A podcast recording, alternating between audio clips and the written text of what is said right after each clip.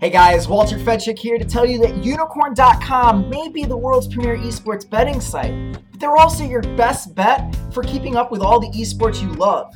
With their site's newest update, they've reinvented their Live Now system and created a TV guide style layout to find out when your favorite teams will be playing next. And if that isn't simple enough, they've even added a search bar to help filter it down even further.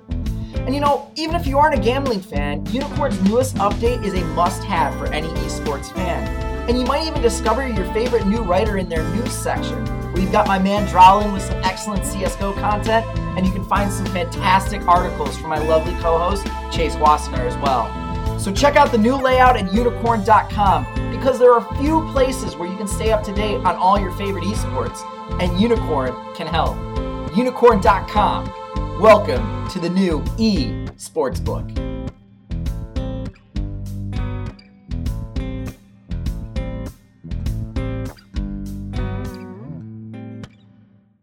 Hello, Internet. This is Chase Redshirt King Wassenar, and welcome to week six of the NALCS Guess the Lines podcast. That's that's right for all you North American fans who might have missed it on our EU episode. Walter has the belt, the Guess the Lines championship belt. Uh, we, he's been he, has been on a roll recently. He's tied up with me in our challenge. He's got the new belt now. He's got Rift Rivals under his belt. This is all going horrendously wrong for me, but I so I'm gonna have to try to, to make up for it. But until then, why don't we ask my, my good friend and, and co-host and Guess the Lines champion, Walter Ceades Fedczuk. How you doing, man? It's it's Guess the Lines World Heavyweight Champion. You need to get the title right, but at least at least you watch the video and you now know how to appropriately and respectfully address me. So I will concede that. Thank you so much. Uh, it is it is great to be here. It is wonderful to be back talking about the superior region in the world that is North America. Uh, because uh, as Kelsey Moser brought up on Twitter, if you look at you know the percentage of games won at Rift Rivals, you know North America was like 71%. That was the highest of any region that competed at any Rift Rivals. So I, I have to say, you know, North America is number one, and it is only appropriate that we get back to season zero League of Legends, where Chicks Dig Elo won, uh, won the 2010 WCG Championship, the unofficial first World Championship in League of Legends. So, so cheers to everyone, and, and like I said, European fans, you guys still have time to become citizens of Denmark and join the United States as the 51st state. You still have plenty of time. It's still going through parliamentary procedure. So so get over there, establish your citizenship. I need to learn like their national anthem or something so I can like, you know, drive them into the arms of the United States. I, I mean, good luck learning how to speak Danish. That's a tough language. But also, I guess is this a bad time to point out that Turkey won 84% of their games in their Rift Rivals event over Russia? because they actually had the most of any one region because they only lost three games across the entire event, uh, having four teams that each played four each, uh, and then the three major region, so, major region. Yeah, there major you go. You, a- actual major region. Come on, Turkey's. It, it's a North American trait to always come up with more and more qualifiers to justify the good things that you do. It's great. Look, I this is the superior region right now, and and we do need to talk about how they proved themselves as the better team in this Rift Rivals event. As much as it breaks my my European heart. This is a, a North American squad, and more specifically, your North American squad that ultimately came out on top. How are you feeling about TSM after this event? Are you feeling better or worse than you did heading into it? Has it changed any of your assessments of them? So I, I feel better because it looked like season uh, season six TSM. It looked like Doublelift, you know, going into Worlds, one of the top four teams in the world it had that kind of swagger to it. Like, look at Svenskeren. Svenskeren was the MVP of the finals, and despite the fact that Mike Yeung won the you know the MVP of the group stage, like Sven Svenskeren looked good. Like mm-hmm. I can't really remember too many times of him like blindly invading and getting caught out. Like it seems like he's got that swagger back. He's like, all right, I, I know I can style on these kids. I know I can go out there and make plays. I can force things to happen. Um, and maybe it was just because he was against weaker uh, like aggressive early game junglers, like going back and, and, and, watching some film and like you're looking at the European junglers, they make plays through like lane ganks mostly, or by using the um, the blast cones to hop over walls. Like they aren't a I'm running a straight path at you. They're more of I'm gonna kind of sneak my way in here and I'm gonna set up in this bush or or that type of thing. Where a lot of the North American junglers are like, your jungle is my jungle now. I'm gonna walk into your jungle. I'm gonna come kill you. I'm gonna then go around behind your top laner, force their flash. I'm gonna go do my gromp, and then I'm gonna go right back top through the river. And like they're very much. It, it seems telegraphed if you had good warding, but it is more of a brute force. We're coming to get you. We're hunting you down. Uh, it, it feels like if you played like the Friday the Thirteenth game, it's like Jason when he just activates his like teleport ability, he just you know zooms right towards where the campers are, and then all of a sudden he's in the middle of a group of four kids, and he's like, "All right, I'm gonna kill all of you now." It's great. If you haven't played the game, play it. It's fun. I think it's past its like fad stage where everyone on Twitch is playing it, but it's great. It's it's good fun. So that was kind of like that was TSM especially. I think Contractz had some moments where he was kind of skittish, not really having much international competitive experience. I feel like Cloud9 was the weakest of the North American teams by far. I thought their laners were pretty weak outside of Jensen. I thought that the only playmaker on the Rift for them was Jensen, and then these occasional moments where Contractz pulled up his big boy pants and said, All right, I'm going to do what Mike Yeung is doing and just go balls to the wall. Mike Yeung played like a man possessed. I I don't think he has any fear. No, Like I, I don't think he I think he is just relishing all of this attention and relishing this moment and going, I might not be here next split. I might not be here in six weeks. So I'm just gonna go all out and he's he's a straight baller.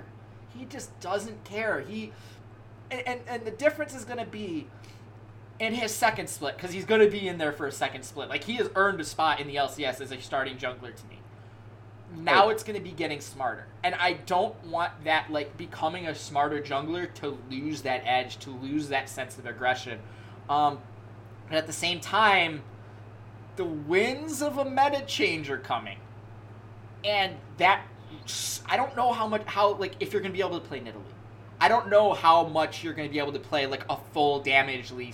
I don't know how much you're going to be able to play full AP Elise. Like I'm not certain about these things, especially as we move back into Rek'Sai and Gragas and Zac, where you can be aggressive junglers on them, but if you get a whole bunch of gold and a whole bunch of kills on them, you can't really carry the game.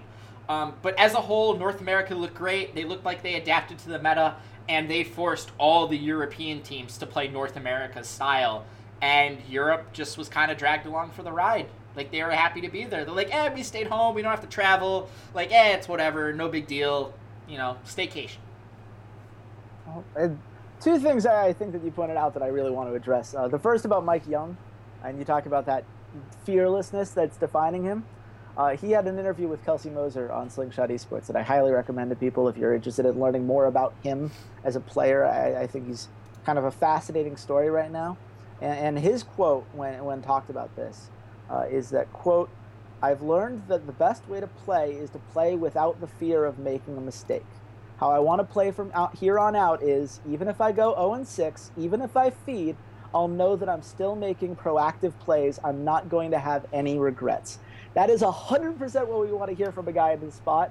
It's the kind of thing that made us fall in love with Akaadian and, in why I still value him quite highly. Yep. I, I, I think that what we learned at this event that, that really echoes that sentiment is that being proactive, especially in the early game, is essential in this meta in order to survive. I think that the big flaw that we saw exposed in Europe, as I mentioned on yesterday's pod, is that they didn't have that proactiveness. They were so used to staying back and waiting to scale up, and it looked cleaner because there weren't as many fights happening in the early game. But it wasn't. It was hiding a larger problem.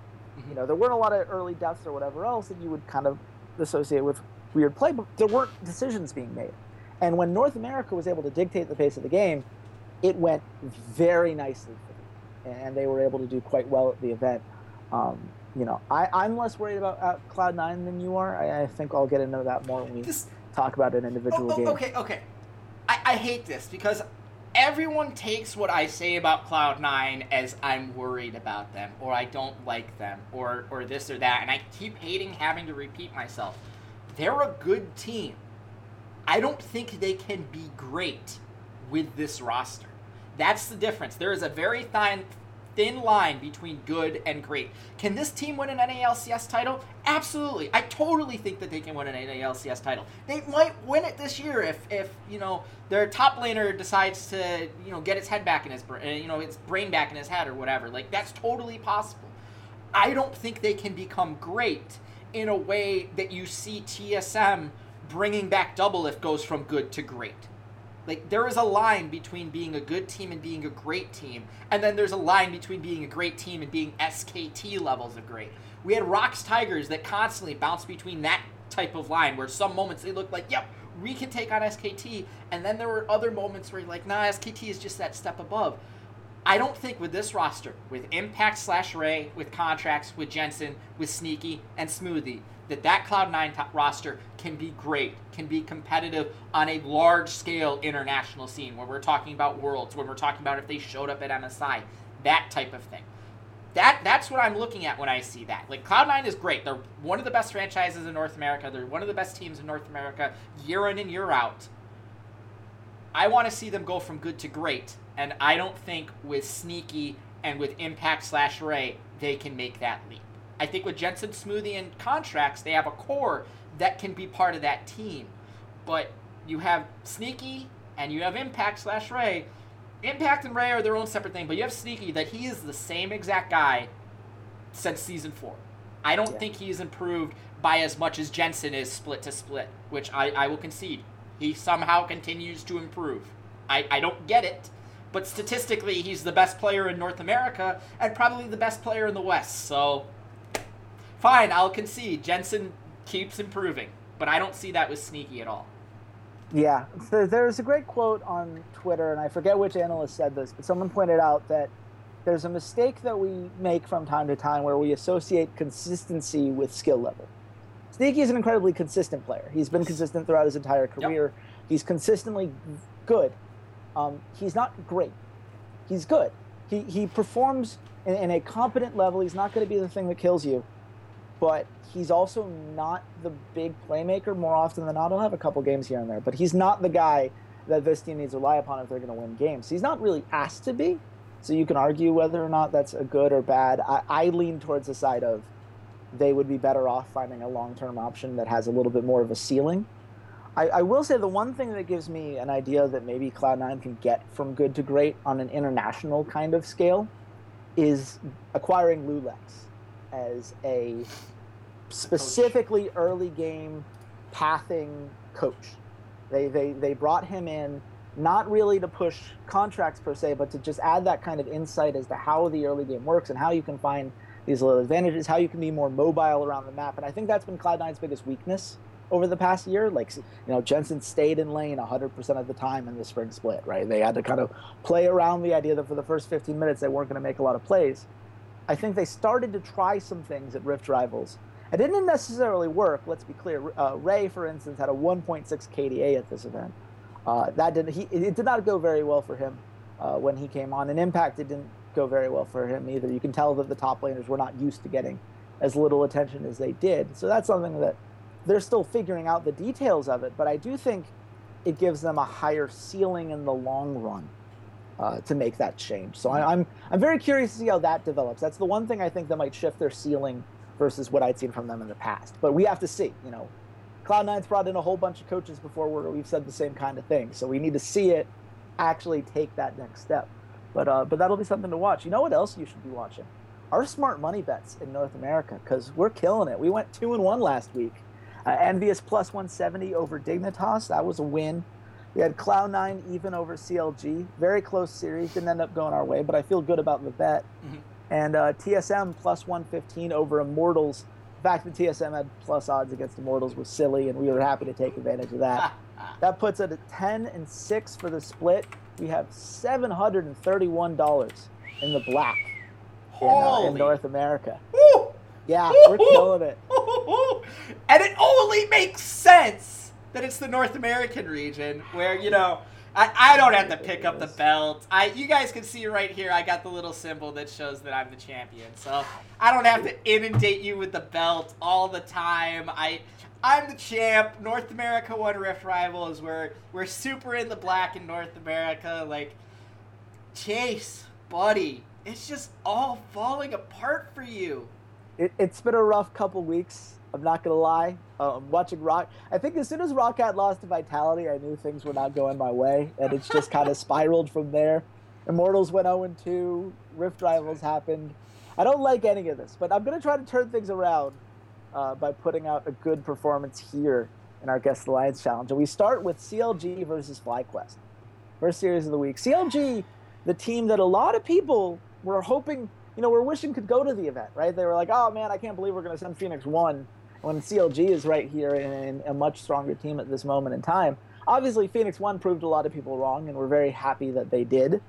But I don't think that should hamper the CLG hype. Where are you standing on, on the CLG hype after a nice win over Cloud9 last week. Can they win game two? can we not have a three game series? Wasn't this a huge knock against TSM in the spring that like every game goes to three games? Why does every series have to go to three games? Um, yeah, again, this is another team that I look at them and I go, okay, how do they go from good to great?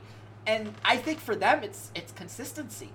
Like, can I just get one best of three series where it goes two games. It's decisive game one, decisive game two. Dardoch styles on everyone. Darshan does what he has to do in the top lane. Huhi plays, you know, two of the 35 champions that he knows how to play, but he plays them well. Uh, the bot lane is the most consistent part of this thing. Like, I'm not worried about Aphromoo or Stixxay at all. Like, mm-hmm. they're fine. But when I talk about consistency, it's this upper half of the map where I'm just like, I, I, I know I need at least two of you guys to be okay. Like I need two of you guys to play well. The third just needs to be like, eh. You can be the bar, like you can be mediocre, but like the other two have to play great, and then this team team does well. But when two of those guys are just off, especially Dardoch, because Dardoch influences so much of the map when he's on his game, it just I, I'm worried. Like, what happens when this goes to a best of five? Like, we've seen game one is excellent from CLG, game two is mediocre, they look like crap, and then game three is somewhere in the middle. Okay, what happens in game four? What happens in game five? Like, is game four they're going to be amazing again? In game five they're going to be trash? Like, I, I don't know. But the fact that they can't take care of business against teams that they're better than in best of three series and that even against good teams, they look so brutally dominant in game one, and then take a giant steaming poo in game two. I, who's showing up? Who's showing up game in and game out? Who's gonna show up day in and day out? Like I, I am I'm so confused by this team because this team could be really, really good. Like yeah. this team could go undefeated in the region if they if they were consistent. If they were playing at 80% of their best game in and game out, this would be a two horse race between TSM and CLG to win the title. Yeah. Now well, it's TSM's on top, and there's these other three teams kind of clustered beneath them. And if I'm anyone, I want CLG to be the force. Like, I want to play CLG in the playoffs. I would love to play against CLG in the playoffs. I think they're the weakest of those four teams, which sucks. Because I love Dardoch. I want to see him at Worlds. Yeah, it's weird that we're saying this about the team that's in first, but I, I think you could really tell when you uh, when you looked at social media for last week. You know, the the joke was, "Oh man, Team Liquid's so bad they can't even beat CLG in Game Two. Like that's that's where we are, right? That's this is this inconsistency that has become so marked for them and and has plagued them mm-hmm. to such a large extent. And as an Immortals fan, I I told you guys this was going to happen at the beginning of the split because you have Dardoch as your jungler. Like that's just he is perfectly uh, he, he is the essence of this problem. I'm not going to say that he is always the problem. There are other players that certainly make mistakes in those games. It's not like only Dardoch is throwing in game two. But Dardoch is a player, is very feast or famine. He's very, you know, all in or just completely shut out. And I think that the team mimics that. That's something that Immortals really struggled with, is they would do really well in game one, and then they lose in game two. And the problem with Immortals is they couldn't win that game three. And CLG deserves credit. They're winning that game three. But it's not the cleanest game three. And you really would if you if we want to say that you are the best team in the league, that you deserve the number one ranking, and no one should you know can step to that. It, it shouldn't be quite this hard uh, for you to get that that best of three win. Uh, they're making it harder for themselves. TSM has the better game score uh, if you look at individual maps versus series, and I think that that shows where they are right now. Um, what do you think the line for this is, Walter? As they go off against FlyQuest. FlyQuest won last week. Yeah, FlyQuest won twice last week. We'll, we'll C- get to the CLG minus 350. Ah, dang it. You got that. I went too low. I said CLG minus 333. CLG minus 476. Casinos are not believing yet, uh, at least with that line. Okay. Yeah, Uh, where does that put FlyQuest? plus 320. It's in play. I can't- mean, I, I can't. eh. Well, we'll we'll get into some FlyQuest thoughts later. Um, but I, I well, it's it's complicated. What's, three maps on this? Three maps, maps. is definitely going to be good odds. Yeah, three maps on this is going to be uh, plus 135. It's actually quite nice. So that's that's in play. That's something. We're gonna move on. That's something. Immortals versus Echo Fox. Can you do me a favor and talk me off the ledge? Because like I I mean I, at the time like when we lost to TSM I was like look you know TSM's a great team. There's no shame in losing to TSM. They're they're one of the best teams in the league. They're always top tier team. It, makes us one and one over the split. I'm happy we got a single win over TSM in the regular season. Like if you asked preseason Chase and he's like, hey, can you, we go one and one against TSM this split? Are you happy with that? I would say yes. But losing to Phoenix One is a little bit different to me. That's a different level of loss. Not to take away from anything P1 is doing. Uh, I- I think they might be the most dangerous six seed in the hunt for the six seed that we've had in a long time. But but as Immortals, like, I mean, what do we make from this? Is- Is this a this team has proven that they're not as good as we thought they were, or is this a they had one bad week uh, and they're going to get back on the on the horse this week and, and turn things around? I, I want to say it's. I, I, really do want to say, oh, there's just the you know they just got knocked off last week. It was a bump the road. I'm worried what the ceiling is for this team, because we sort of know who Flame is in his career. We sort of know who Xmithie is. We sort of know who Pobelter is. The only ones we really don't have a very firm picture of is this bot lane of, of Olleh and and Cody Sun. Cody, I, I like the jury's still out on him. I think, in my opinion, like we still need to see him. We haven't seen him in like a quirky Ezreal Triforce meta yet. We haven't really seen him in like a super hard late game carry meta that is just sorting to, s- you know, starting to sort of rear its ugly head with Tristana and Twitch and Kog'Maw and Caitlyn. Like, we still haven't seen him in these other kind of metas. So I, I'm not saying we're anywhere close to knowing what his ceiling is, what his floor is, whether he's a good AD carry, a bad AD carry, anything. And Olleh, uh, Olleh again, like we've seen a bit of him internationally. If you pay attention to LMS, you pay attention to him when he was in Korea. Like we sort of know who he is, and he's a rich man's KiWiKiD. And like that's okay. A rich man's KiWiKiD can work. You can make that sort of player really fit into what you're doing. I'm just not sure all of these pieces go together the way they're currently playing. Like Flame can make plays. That's great. That's fine. Uh, I don't know if you've seen the new Thornmail changes, but Flame is never going to play another carry champion for as long as he lives while that item is in the game. He's going to go back to tanks, and he can he can play tanks. It's not like he's bad at them, but it sort of is going to like damage him like it's going to damage someday. I don't want to see him on tanks. I want to see him on a Camille, on Renekton, on more of these carry style of champions where they can exert more influence straight up by just deleting people instead of like, okay, I've got to protect my carries. And the big thing that this points to me is Pobelter. Pobelter has to be the primary carry then.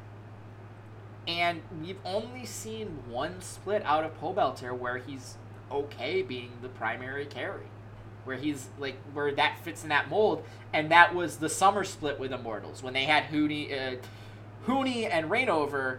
Huni was the primary carry, but Pobelter was a really good secondary carry. That was the split that Wild Turtle kind of fell off, and they and they sort of switched roles where Pobelter was more the secondary carry and Wild Turtle was the you know the tertiary, more the utility guy with Ash and whatnot. That was the only time in Pobelter's entire career where he's really looked like, yeah, I can be a secondary carry. Even when he was playing on CLG, he was playing third fiddle to, to Zion Spartan and, and Doublelift. Like, this now, he's going to have to be the primary carry on this team because I don't want to put that pressure on Cody Sun. I don't want to tell this guy that's only been really competitive for, you know, this is the second split in the LCS. I don't want to tell him and be like, all right, 35 minutes into a game, I need someone to get a quadra kill here. Cody, it's on you. Like, you have to do it with Tristan or, Twitch or Caitlyn. Like, you have to do this when we haven't seen him play those champions a lot. Like, I want to put that on my veteran. I want to put that on Pobelter and be like, listen, like, you're playing Syndra or Orianna. I need you to hit a four man shockwave for me. And I'm just, I'm afraid Pobelter isn't that guy. I'm afraid he's very comfortable just being that third guy on the team he's like you know I'm, I'm positive he is more comfortable being like Chris Bosh on Miami with LeBron and Wade than he is being Chris Bosh once Wade and LeBron left. Like that's the difference is he needs to have that moment where he's like, all right, I'm the alpha dog, let me do this. And I just don't think he has it in.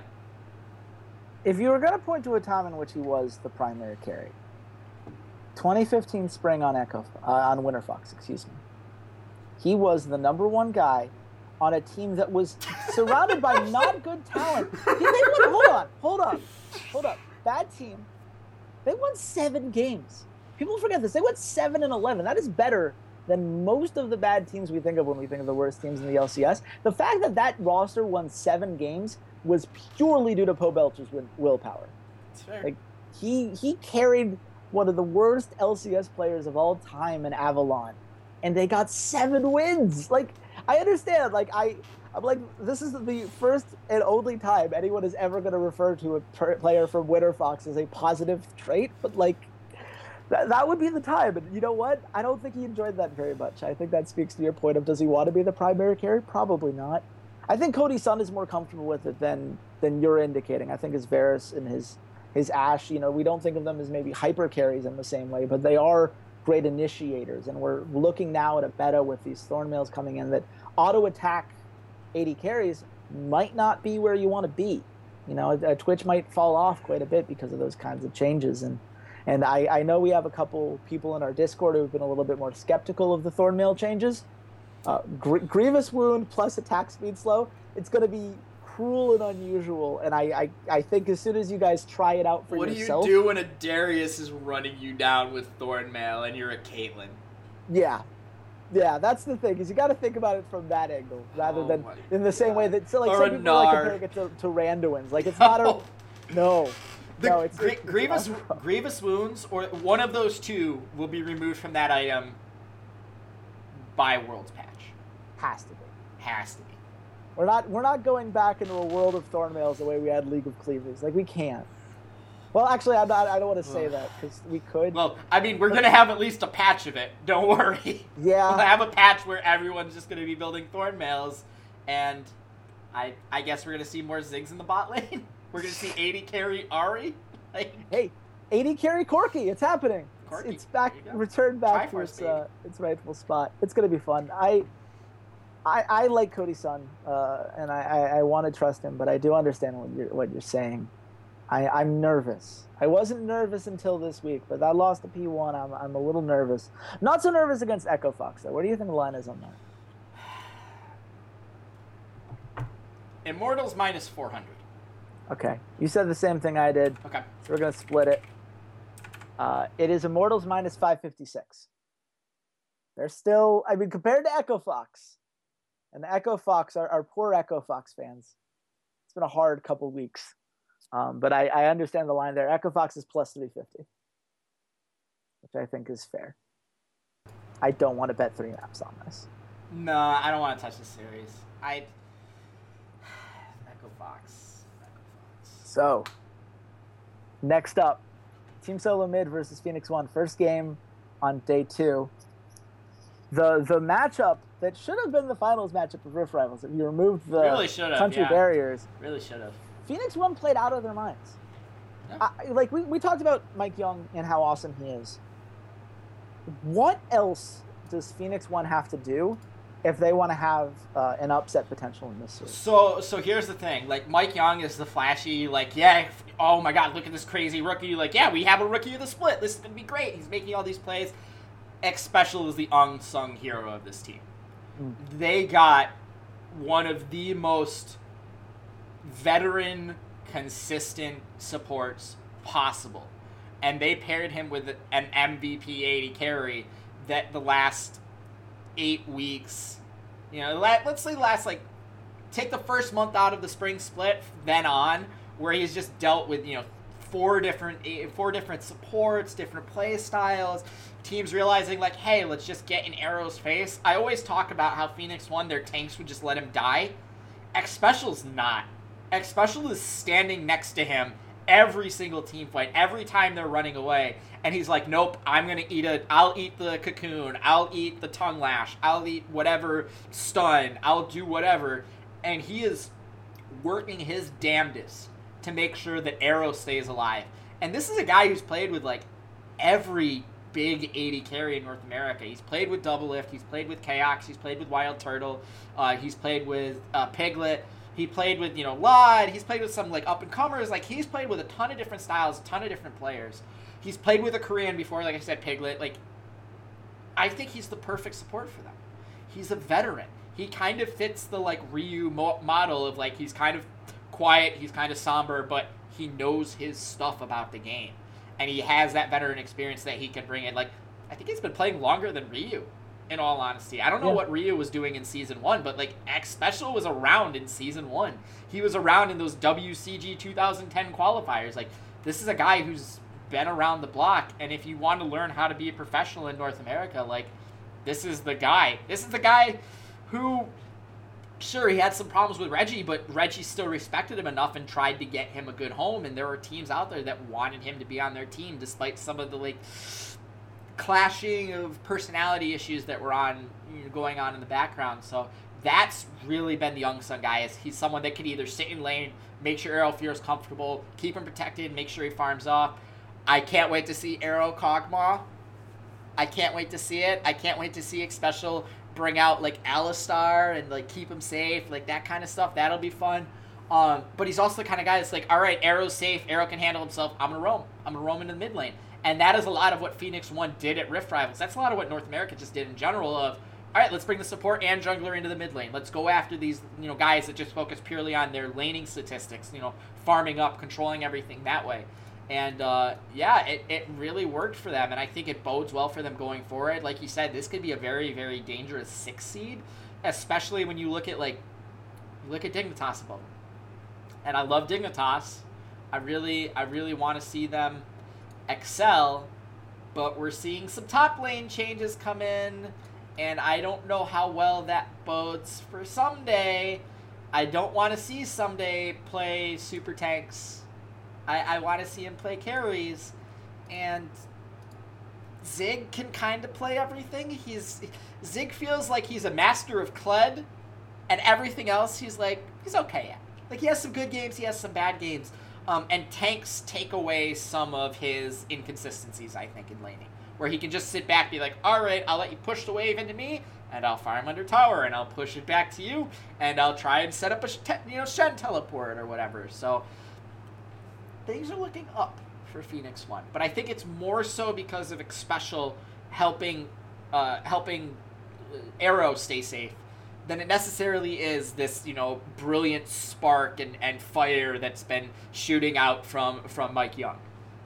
Yeah, I mean, I, I agree with that. I mean, I, I think it's both, right? I think mm-hmm. Mike Yeung, being the guy that he is, has been a massive impact as well, just in terms of getting the early game going the way that they want. But yeah, I feel 100% vindicated by my decision to put Xpecial as my third team All Pro support last split. I got a lot of flack for that at the time, but I, I all the things that you're saying are all the things that I saw in him and I've continued to see in him throughout his career. He is consistent. He is reliable. He makes enough plays to keep his AD carry relevant. And for Phoenix One, that's been a huge shift for them. I gotta be honest. I think that this team could very easily sneak into a playoff spot. I think that the way Yeah. they're playing right now is is better than what I'm seeing from Dignitas or EnVyUs right now. And then we'll see those teams can still pick things up. But if, if Phoenix One continue on this path, I would not want to be the three seed going up against the six seed Phoenix One. Yeah, Like, I would you would want to be rather- C- like? Would you want to be CLG going against Phoenix One? No. No, Do you want to be Immortals versus Phoenix One? No. probably not. Does Cloud Nine want to meet Phoenix One? Not really. You'd much rather play Dignitas or EnVyUs than, uh, than that Phoenix One right now. Yeah. And that's going to be very interesting how that whole seeding goes, right? I, I think that we're certainly going to have to see more, but you know, three and seven, it's not impossible. They're only two games back right now. It, it's it's it's definitely doable. Like it's definitely doable from them, and it's it's doable from from FlyQuest. We'll Yeah. get to that in a minute. We'll get to that. Where do you think the line is? TSM minus two fifty. Ah, come on here, monster. I said TSM minus 240. You get it. TSM minus 278. Why would you pick two forty? Um, there's a line that is pretty much exactly there. I forget which decimal place it is, Okay. but yeah, I I thought it was going to be I I- saw I that. I'm like, why? Two forty seems like such a weird number. the the decimal system. It, it converts out, but it doesn't matter because it's not minus 240. It's not minus 250 either, but it is minus 278. So you get the point there. Uh, Phoenix one plus 200. I- There's some value in that. TSM riding off the high of an international competition, maybe took some time to, to enjoy themselves and celebrate. I don't know. Just like here, here's here's the thing. Um, we haven't seen the like bad TSM loss yet, Yeah. and and I'm like I'm like straining. I'm like, it's getting late here. This this isn't like this isn't a bad one. Like I the the sweet spot would have been them losing to Cloud Nine. Like that was the sweet spot of like when they have these you know losses to like Echo Fox, these bad weird kind of ugly losses. And then the week after, a la Rift Rivals, is when all of a sudden they come out and they, you know, 2-0 the top two team, the other top two teams in the league, and all of a sudden TSM is at the top of the table, and everyone's like, "Oh yeah, TSM is the best team in North America." I'm wor- I'm like slightly worried, but I still think that TSM is coming off a really large high from winning Rift Rivals, and that they Yeah. finally really figured out what they're looking at. Th- this could be a really close series. Yeah, I- I, just think plus 200 might have value. Um, but we'll see whether how, how you feel about it when we get some more uh, lines in here. CLG versus Dignitas. How do we feel about Dig, man? Like I, Uh, it feels like feels like going 0 2 this week, including a loss to FlyQuest. Like I'm, I'm getting a little sick of this. I got to be honest with you. I, I'm a little, I'm peeved. I'm, I'm, it's, I'm frustrated. You're peeved. You're Yes, peeved. I'm peeved. I'm peeved. We're all I'm peeved. annoyed. Why, did- why is this happening? Walk me through it. Why are we here? How did we get here? I I don't know. It, it feels it feels like they're sort of falling back into this like oh we'll just let Ssumday you know split push us to victory kind of thing. Um, but they also have like CLG syndrome where they're just not consistent enough, and I think it's the bot lane. I, I really think the bot lane here is to blame for most of their issues. Um, we know that Shrimp can be aggressive in the like, Shrimp feels kind of like Akaadian where he's super aggressive in the early game. He looks really really good in the early game. Yeah yeah I know. They have terrible early game statistics. He doesn't have great 40.8 EGR. whatever. Eye test wise they look super aggressive early on. And um and you're like yeah like this is really flashy. Like he's he's making some plays. And then he just falls off. Like he doesn't know how to team fight. He doesn't know what to do after like 25 minutes of the game when he can't gank anymore. It's like oh okay. So they're relying on Ssumday to be their primary playmaker. They're you know re- trying to have Keane be this guy that's making all these roams, that's trying to set up all these plays in the jungle, and then you sort of have this bot lane where you're deciding between Lod or Altec, and Lod, I just don't think has the mechanical strengths, but he's a little bit better in team fights, and Altec has the mechanical strengths, but he's not great in team fights because he's a scared little chicken. Like, and now that there's Thornmails, he's totally justified of like, I don't want to be anywhere near this. I totally get that now. Um, they've looked better with Altec, in all Yes. honesty, because I think he has more, he's better in lane. He has the mechanical skills to handle some of these really, really good and aggressive AD carries and lanes. And I just don't think Lod is there anymore. Like I'm, I'm off the train. Um, it's unfortunate because I think his play style kind of fits them pretty well. When you're focusing on, you know, mainly top and mid lane, it's nice to have someone who's just can tower push, tower push, tower push. But if you can't lane, it's kind of a problem. Like if you can't play anything but Ziggs and you're an AD carry, maybe you should not be an AD carry. Not a, I don't know, but to be fair, he looks like if you go back and look what he played Ezreal last split, he looked really good on Ezreal. And if these Triforce kind of AD carries make a comeback, maybe he looks better on them. Like I, I'm just sick of it. I'm just tired. I just want Dignitas to decide whether they want to be a good team or whether they want to be a bad team. Because this like this like we're gonna go back and forth between maybe we're gonna be dangerous in the playoffs or maybe we're gonna be a bottom three team in the league. Like pick one of those things and just be it. I, I'm. This must be what Jin Air fans feel like. Oh, yeah. Like this must have been like what Jin Air fans feel like. Like because I I'm so excited for them one moment and then the next moment like my heart's broken in a million pieces and I'm I'm dying while giving birth to my two twins named Luke and Leia. Wow. Okay. That that got a little uh, that got dark real quick. I I gotta say it's been interesting with Dignitas because they've been the anti CLG. Their game twos have been solid.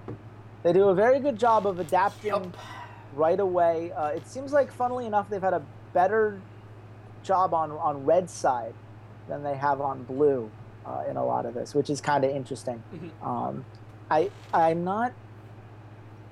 I, I'm not sure what the answer is here because I, I think that the, the big problem, right, if you're not going to have the great early game, which as a whole they don't, then what you need to do is you need to set up vision and get the team fights and be setting them on your on your terms. And and words placed per minute is not a great stat to, to Mhm. point all of that out because you can place a whole bunch of words and not act on them properly. High Team Liquid, who leads the league in words placed per minute, but three worst teams in vision in the league Dignitas at 3.46, Echo Fox at 3.44, FlyQuest at 3.39. They've all got a very similar problem. They don't know how to close games, and they don't know how to force the team fights on their terms that they need to have those big moments to turn the game around. They, they do very well if they can snowball. They can get those early leads and hold on to it and just split push, they're all right. But I, I have deep concerns about their ability to play as a five-man roster and, and make the most of it uh, in, in those kinds of situations. It's and their early game is not nearly good enough for me to say like, oh, but it'll be fine because they'll figure it out. It, it's not. It, they're not there yet, and it's uh, it's unfortunate to see. Uh, Dignitas fans, you're back into trust the process mode. Have fun. Um, where do you think the line is, Walter? CLG minus 300. I don't believe in Dignitas anymore. Stop it. Why? Why are you doing this to me? I said CLG minus 275. It's CLG minus 294. You get the point. Almost exact. Dignitas plus 210. I I don't want to bet on this series. I, I'm I'm I am I'm just kind of done with uh, with believing in Dignitas. Though we should at least look at three maps here. Um, three maps is out to um, uh, plus 115. I mean, I'd almost guarantee that's gonna happen because it's Dignitas and CLG. Yeah, no, it's it's, it's like, oh look, the team that's the best at, at uh, game twos versus the team that's uh, worst at Yeah. game twos. Feels like game three is going to happen, so we might have to come back to that. Um, Cloud9 versus EnVyUs. We've already talked about Cloud9 today. Give me a quick, like, two, like, 60 seconds on EnVyUs. How are we feeling about them right now?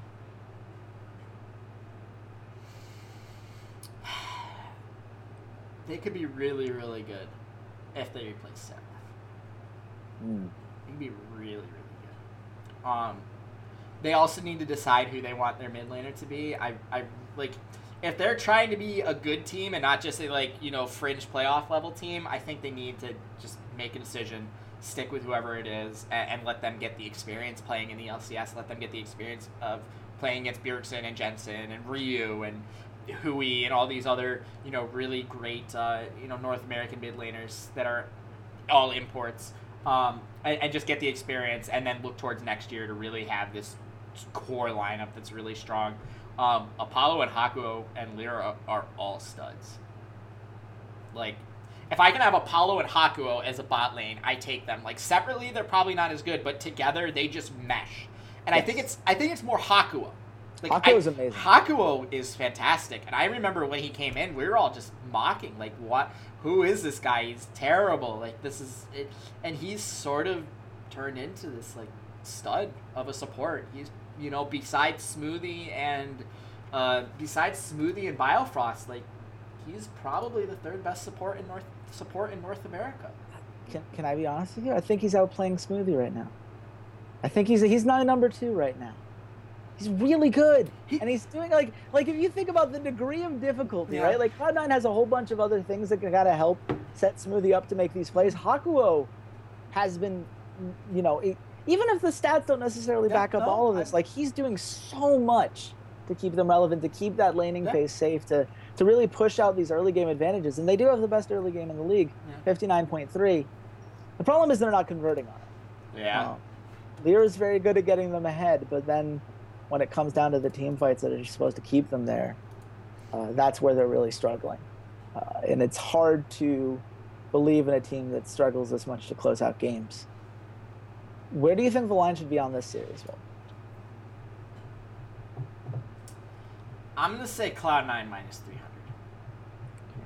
Got this one as well. This has really been a rough couple weeks for me. I said uh, Cloud9 minus 400. I thought we were going to be done treating EnVyUs like a, a serious threat to the top tier teams. Uh, it is Cloud9 minus 323. That puts EnVyUs at plus 230. That, I think that's fine. I don't want to bet I, uh, three maps on I, I, I think we have to respect EnVyUs because I think they're showing, excuse me, that they're the best out of like Dignitas, EnVyUs, and, and Phoenix One. Like over the course of the entire split. Now, like, granted, Phoenix One is coming on hot here, but I think EnVyUs across the board is like better. Like other than Seraph, like if they replace Seraph with like someone slightly above average, like let me let me put it this way: How much better is this team with well, I guess he's he's like average. Seraph is like the mid middle. Yeah, that's the problem. You, you can't. He's not as easy to, to replace as you think, especially because it would require an import slot that they don't mm, have. No, it doesn't. They want to make. Yeah. No, Seraph is not an import. Right. So you would have to get another non-import because oh, they have yeah. a mid lane import what, and a like jungle. How much, would this? How much better would this team be with Ziv? Like if Ziv Not, was on this I think team, Ziv is much worse than. I, oh, Ziv's you think he's worse than Seraph? Okay. Yeah, Ziv has That's been face checking bushes like there's no tomorrow. That's fair. I, have really been uh, against what, what I think Ziv is taking a step back, which has been frustrating to watch. Okay, that's um, fair. That's fair then. I'm. It, if Licorice wanted to move up, he might be the one guy. Stop like, it. I'm well, come on. Stop it. Are we, am I, are we off the Licorice hype train? No, I, we're super on the Licorice hype train. I just I. He need no. I I have thoughts about where he should end. Okay. Well, we'll we'll have to save that for our licorice podcast later on, uh, which will be both about the player and the food, um, for kind of a nice blend there. Let's, uh, let's move on. Team Liquid versus FlyQuest. It's fine. Team Liquid versus FlyQuest. Walter, FlyQuest. I, no, let's talk about licorice instead. Let's talk about black licorice. No, I want to talk about black licorice and why it is the most disgusting food on the planet. I would rather talk about that for 10 minutes than even waste any breath on these two teams because I don't want them to exist anymore. I am FlyQuest won two games. I don't care. We, we, have to care though. I don't care. Why, why, did this happen? How how did they pull this off? We have to at least answer that question. Is it because either the answer is that both teams that they played against just flopped, which I think to some extent is true, but they were also doing things. What were they able to do that we haven't been able to see up until this point this season? Just team fought well. Like at the end of the day, that's all it came down to is they just waited for a big team fight at the end and they won two or three of them in a row because that's all this team knows how to do. If you're asking for FlyQuest to individually match up with any other team in the league, including happy birthday Steve Arhancet. Like it's eh, they can't. They just can't match up individually. Their only hope is to drag this out to 35 minutes, 40 minutes where gold leads don't matter or where you can just win a team fight and take Baron and then you know slingshot the game back that way. Like this is not a team that's going to win in the early game. This is not a team that's going to win in 25 minutes or 30 minutes. This is a team that their wins have to come in that like 35 to 40 minute mark. And I'm sure Chase is going to look at the scoreboards and see what the time for all these games were. And of course, FlyQuest probably won two of them in 25 minutes or something stupid because nah. screw the eye test. But no, a 44.6 early game rating. Only Dignitas is worse than them. They're not winning the early game. Yeah, so it's not going well. I I just I that's not where league is right now. That's not where the game is at right now. It's not late game scaling. It's not trying to win these late team fights. And if the teams that they played against, we're talking about Echo Fox and and uh, Dignitas. And Dignitas, like the two teams that we've already complained on this podcast, either in previous episodes or today, don't know how to close out games. Yeah. So what what should I take away from this? Like FlyQuest is a is a more cohesive shot calling team. They're a better team fighting team because some of their players have been playing together for a very long time, and and they do have this like late game cohesion. But other than Moon, none of these players like if I could replace these players with someone else to play the first 25 minutes of the game, and then at 25 minutes pause, bring out this roster to finish out the game with the exception of Moon, have him play the entire time. Like yeah, you might have a really good team, but the first 25 minutes, I don't this team is off. I don't want to watch them. They don't know. They don't have the mechanical skill to make plays in the early game. So I don't care. That's we're seeing teams win games at 29 minutes. We're seeing teams take Baron at 21, 20 minutes in the game. And FlyQuest is like, all right, guys, we still have 15 minutes until we might be able to win this thing. Let's go. Let's go. It's like watching CLG EU without the mechanical prowess of Froggen hitting every single CS, and casters going, okay, let's see how many CS in a row he can hit without missing. Because that used to happen during CLG EU games in Season 2. Where they'd just be true. like, all right, this is his sixth wave and he hasn't missed anything. Seven, oh, oh, oh, he finally missed one. And he just got 35 CS in a row without missing one. Like, you don't have that with FlyQuest. It's boring. I hate watching this team. Ugh. I'm yeah. so glad they won't be in franchising. Is, are we sure that? I'm, I'm changing my tune. I'm changing oh, my tune. I don't want to see this team in franchising. We're, we're gonna have to. That's gonna be a, a, story to follow, especially now as we're getting Overwatch League details. I think that's gonna be an interesting sign of, of how these things are gonna go. Uh, Can you see you me think... rolling my eyes? I see it. I see it. Where do you think the line is, Walter? I want to say Team Liquid just for the memes, but I also want to secure the victory for the week. FlyQuest minus 175. Okay, come on now. Stop it. Are you, are you, are you, did you make your lines after mine? Because all these have been just five or ten below me just to snipe me. I hate no. it. I hate this. You, no, the difference win. is that I kind of know where you place your lines now. I, I am doing what you think I'm doing, but I'm doing it before I get your lines. It's unfortunate because this means you're going to get the week because I said FlyQuest minus 180. And it's it's close. FlyQuest minus 167, but you're now five points closer. And with that, you take a lead in our challenge. Man, I, I don't know. I'm off. I, I think the stars have been misaligned. Uh, the Jupiter's sun is in the wrong, or Jupiter's moon is in the wrong part of the, the world. I, I don't know, man. I I'm not gonna watch this series. Are you gonna like? Is any like? What's Team Liquid's underdog rating, just real quick. Plus 125. Plus 125, I got you. Three maps is even, so there's no value. And why would you want to bet on this series? Because you're a degenerate gambler, and I don't know. No, I'm a degenerate no gambler, and I don't want to bet on. I just, I just want to say, since I purchased the belt, I've been riding a hot streak. Yeah. Been riding a hot streak since the belt was officially purchased. I don't, I don't like any of this. I just want to be on the record of saying I, I don't approve. I don't appreciate it. That's fine. You don't have to appreciate or approve of anything. That's that's becoming more and more clear. Cloud Nine versus Immortals for first game on Sunday. 60 seconds. How does this match go? What are, what are you expecting to see here? Um, this is gonna be a super, super, super close series. Yeah. That is gonna be won by Jensen Hmm. Or one of the supports. Like every game is gonna come down to one play where one of those three players do something, and it's and, and it's gonna be like. It's gonna be like an incredible flash hook. It's gonna be a four man shockwave. It's gonna be you know, uh, it, I, I don't know, but it's going to be like an incredible play where at the end of the season we're going to look back and go like, this is one of the best plays of the year.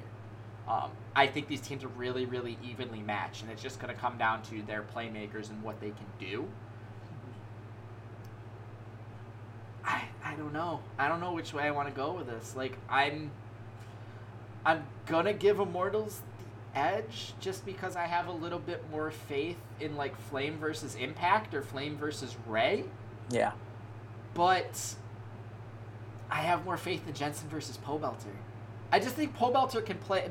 I think Pobelter is a little bit safer of a player than Ray or even Impact. Like I don't think he'll get caught out. He'll get caught out like one less time than Ray or Impact. Is kind of how I'm putting it. So I'm gonna I'm gonna say Immortals minus 135. But just just know, I just want you to know, probably three or four times I went back and forth between saying this was even versus saying this was Immortals slightly favored. Yep. I had the exact same problem. I said Immortals minus 130. It's Cloud9 minus 120. They're the favorites in this series. Immortals minus 108. Wait, why? Why is Cloud9 favored? Uh, Immortals 102 last week, and Cloud9 went 2-0, and they're the same uh, same record. Well, no, actually, Cloud9 is a little bit below, but they have the same map record at 15 and 10. So Cloud, Cloud9 minus 120, Immortals minus 108. That's correct. Three maps is minus 105, so we're not betting on that. I, I this series is just too difficult to call, in my opinion. Yeah. I, yeah, I I don't know who wins. Like, like I said, it's gonna come down to like a couple players just making a big play. Yeah, it's gonna be uh, it's gonna be close. Phoenix One versus Dignitas. Can, does Dignitas have the tools to deal with Mike Yeung and what that bot lane is doing right now? Uh, maybe I just I like what is what is Dignitas's win condition? Like Dignitas's win condition here is be a better version of Phoenix. Like have Ssumday just carry, and we saw all last split that just having Ssumday carry isn't a great a great model. Like when you're just relying on it, like everybody sees it coming. Like somebody picks Jax, everyone's gonna be like, hmm, I wonder what Dignitas wants to do. I think they want to play a pick composition. Like, no, they want to play a one four split push Yeah. and just try and have him win. Like, come on, it's super super obvious. Um, I try and weather the storm and hope that you guys somehow figure out how to close out games because. Phoenix One is still not the greatest at closing out games. Like I still think they have macro problems.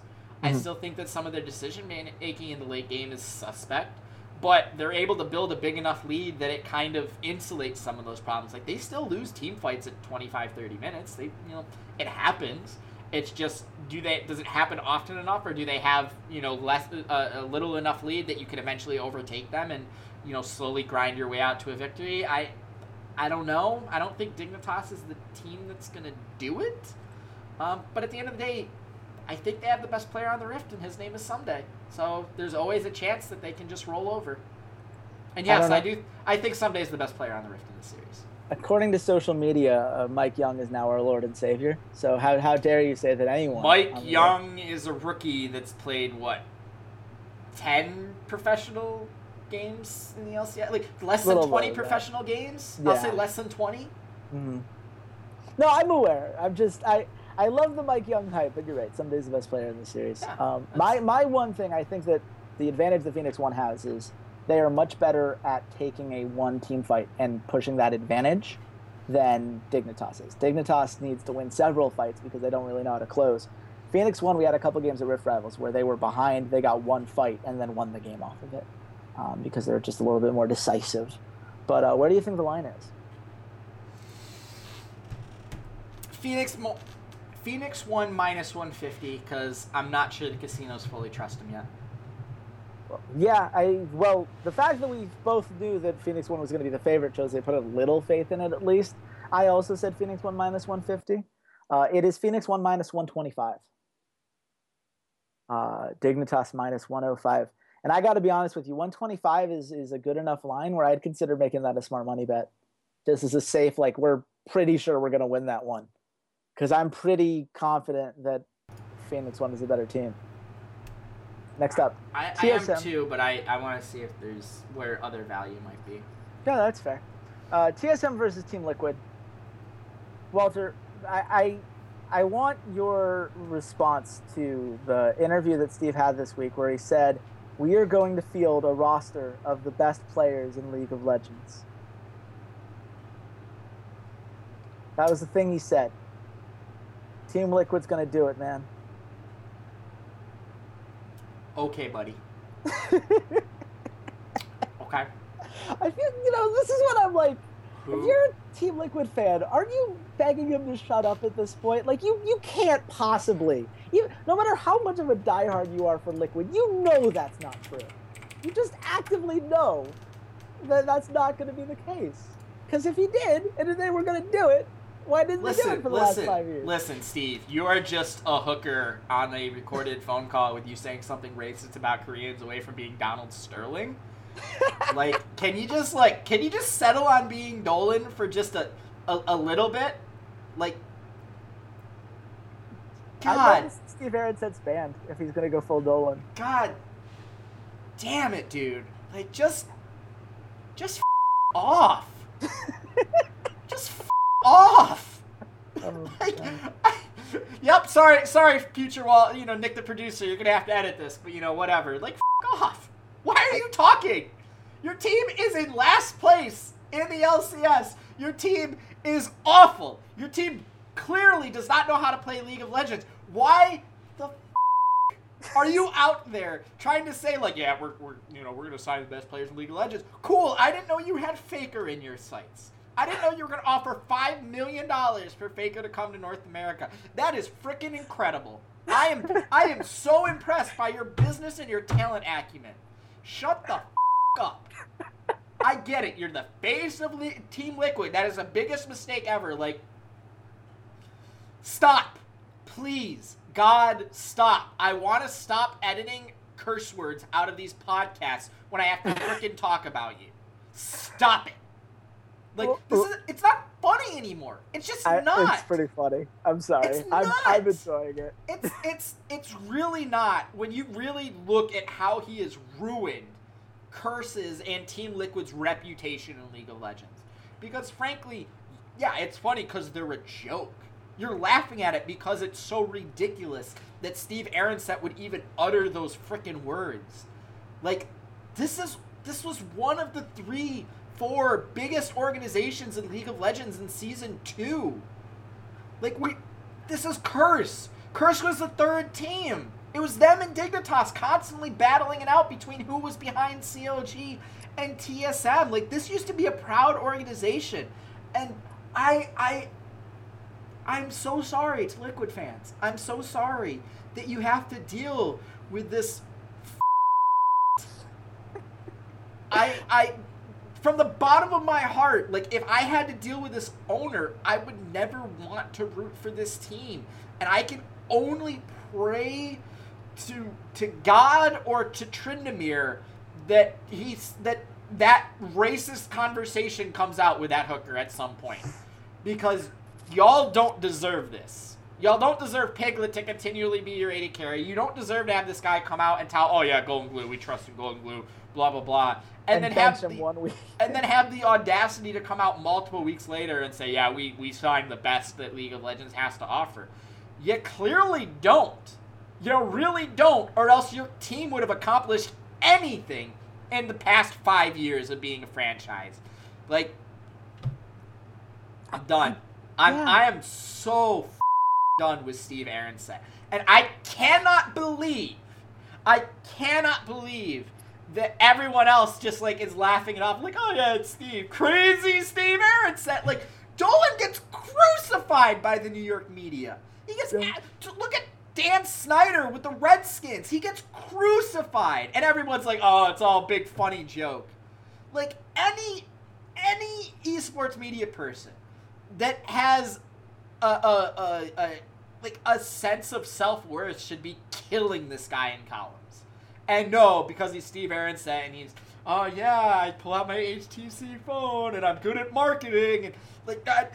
Bill Simmons talked about on the podcast, um, talking about uh, NBA free agency, about how like guys like Jamal Crawford or um, or, or Jared Dudley, like they, they buddy up with all the media people and like uh, they were talking about David Griffin, the the former GM for the Cleveland Cavaliers. Like, oh, I buddied up with all the media people, and now they're talking about him like he's this genius. Like, oh, he'd set up all the stuff to win them the title and all this jazz. Like, no, he didn't. He walked into Kyrie Irving and Kevin Love and LeBron James. Like, of course he's gonna succeed. Like, I, this is what happens when you pay for like Travis Gafford to go to Hawaii to do pieces in Hawaii about your team. Like you don't get crucified in the media, and I'm I'm sick of it. Like media people in esports are just as much to blame for Steve Arhancet still being around than Steve Arhancet is himself.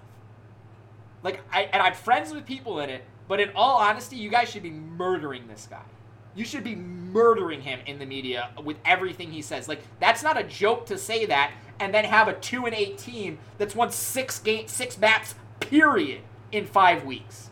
That's not like, oh, that's a funny leading headline. Like, that's a headline that you go out and you say, here's every mistake that Steve Arhancet has done in the past four years. And here's the thing, right? Like, first of all, I'm so glad we had that rant because that was wonderful. But second of all, we know that individual player talent is not necessarily the problem with Team Liquid. Individually, some of these guys have put out good performances. The problem is they don't play as a team. So even in the best case scenario, if you're going to give Steve all of the credit in the world and say that, well, it's not his fault that he didn't know Rainover was going to be as good, uh, you know, that wasn't going to be able to live up to the expectations, and he wasn't going to be able to predict the Goldenglue can't play on a big stage, which really he should. And you can't predict that Piglet was going to play as badly as he has, which really you should. But let's say all of that was in his favor. Getting the best individual players is not how you get the best team in the league. It's just not. You need guys that work together. You need people who are willing to sacrifice their resources appropriately. You need people that can communicate well and get along and share the same idea of a team. And for the record, what is Liquid's team ideology? What is their goal other than let's hope Piglet carries us every once in a while? Like, I, I don't know, man. If I'm a if I'm a Liquid fan, I don't want to hear my owner saying those kind of things. Especially, isn't this a split where he said he's going to be more hands-on, focused with the team? Why aren't you instead of saying these kinds of things and preparing your press releases and getting your headline, which I know you like to do? Why aren't you actually working on what's going to fix your team? Why aren't you actually going out there and addressing the real problems rather than selling people on some future idea that you've been trying to sell people on for three years now? I don't want to hear about your future plans. I want to hear what you're doing now. Because this Liquid team is very lucky that relegations are not a thing. They're surviving to be franchised in because they have Magic Johnson behind them, and, and Riot loves that there's Magic Johnson behind them, and they're going to hype that up. And Yeah. Steve And, and Arhancet's still going to have a job when it's very clear that he doesn't deserve one. You don't deserve your job, Steve. You don't. Any any actual major sport where you're the general manager, you would have been fired by now. You would have been fired two weeks ago, honestly. yeah, You would have been there- fired there- in the middle of the season. Let's not freaking kid ourselves here. there are so many periods where you would say that if if I was running Team Liquid, when would I have fired the general manager? And it, it it's before this year. Like there, it's just been. It would have been when he comes into my office in the spring and says, "Listen, uh, listen, guys, I want to re-sign Piglet." what? What? One of the most unmarketable people in the LCS that's not good enough anymore to be an LCS AD carry that we benched and put on our challenger team. You want to re-sign him to our main roster? There's the door. Get out of my freaking office. Oh man, it's. I have to laugh because otherwise I'll cry because it's just really bad and it's a shame. And I'm sorry, Team Liquid fans, because you don't deserve this. You don't deserve an owner who cares more about headlines than actually fixing his team. But uh, unfortunately, that's where they are. Where do you think the line is, Walter? TSM minus 666 because I hope Satan himself comes out and drags Steve Arhancet into the bowels of hell. Well, I said TSM minus 500. I don't know why I went that low. That was a mistake. TSM minus 1250. We're, we're done with Liquid. We're done. It's over. Team Liquid plus 600. Yeah. Fuck off. my, my favorite part is you having to edit the next nine minutes of this. I don't care. I, I, you, you knew what you were doing on purpose, and I don't have to edit it. Nick, the producer, has to edit it. So I hope he is very, very mean to you on the next uh, Fantasy LCS episode. Sounds I really great. hope so. I- I, I'm gonna, I'm gonna write him a script that brings up Atlanta blowing the Super Bowl to New England Oh, every it. other sentence. Stop it. I, for the record, I, I just want complete aside. The fact that on our Hearthstone, I saw them trashing the Falcons yesterday. The Lich King blew a 28 to 3 lead. Like, come on now. Come on, Hearthstone.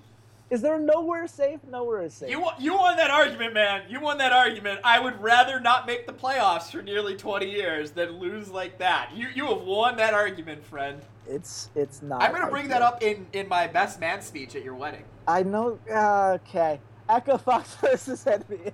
Let's move on. Get somewhere back on the rails. Where do you think this line is? I, I don't think we need to talk about this series right. En- EnVyUs minus 200. I get this one because I said EnVyUs minus 180. It's EnVyUs minus 149. Disrespectful. Echo Fox plus 115. I agree. A little disrespectful. Unfortunately, means we're not getting any value um, on either side because the three maps is, is a minus odd. Let's let's get our smart money bets. Disrespectful. Disrespectful li- line there.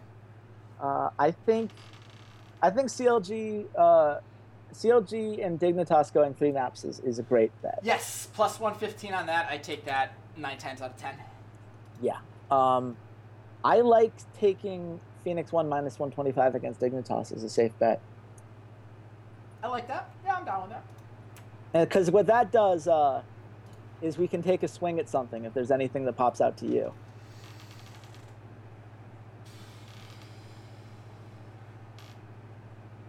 I'm, I'm looking at either.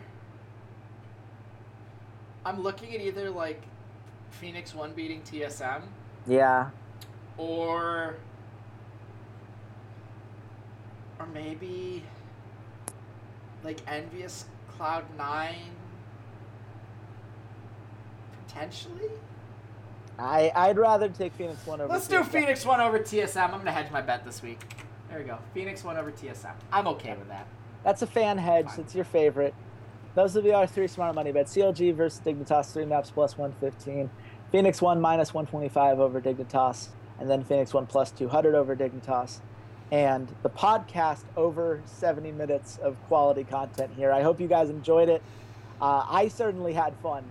I, I knew I was unleashing the beast there, but I didn't realize it was going to be that delightful. I, I think that uh, it, it's going to be a, a fun fun week of North American League riding high off of the Rift Rivals. And if you enjoyed this, uh, you should definitely subscribe to the show uh, either on YouTube or if you want to subscribe, soundcloud.com slash esports rough drafts.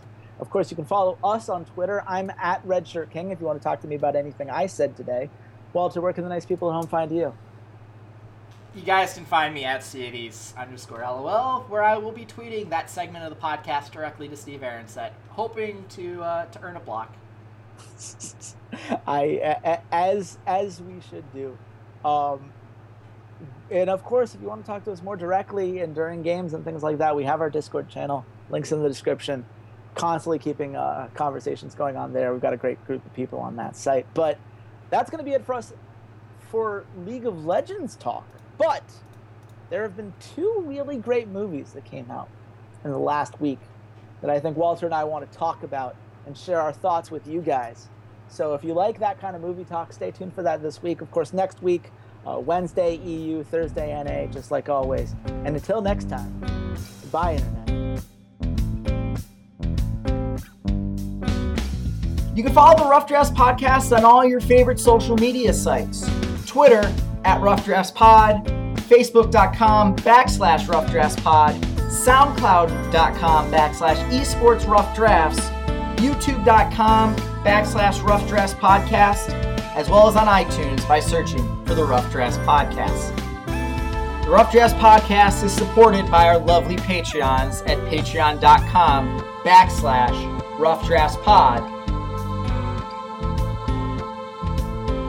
and by viewers like you. Thanks for listening, and goodbye, Internet.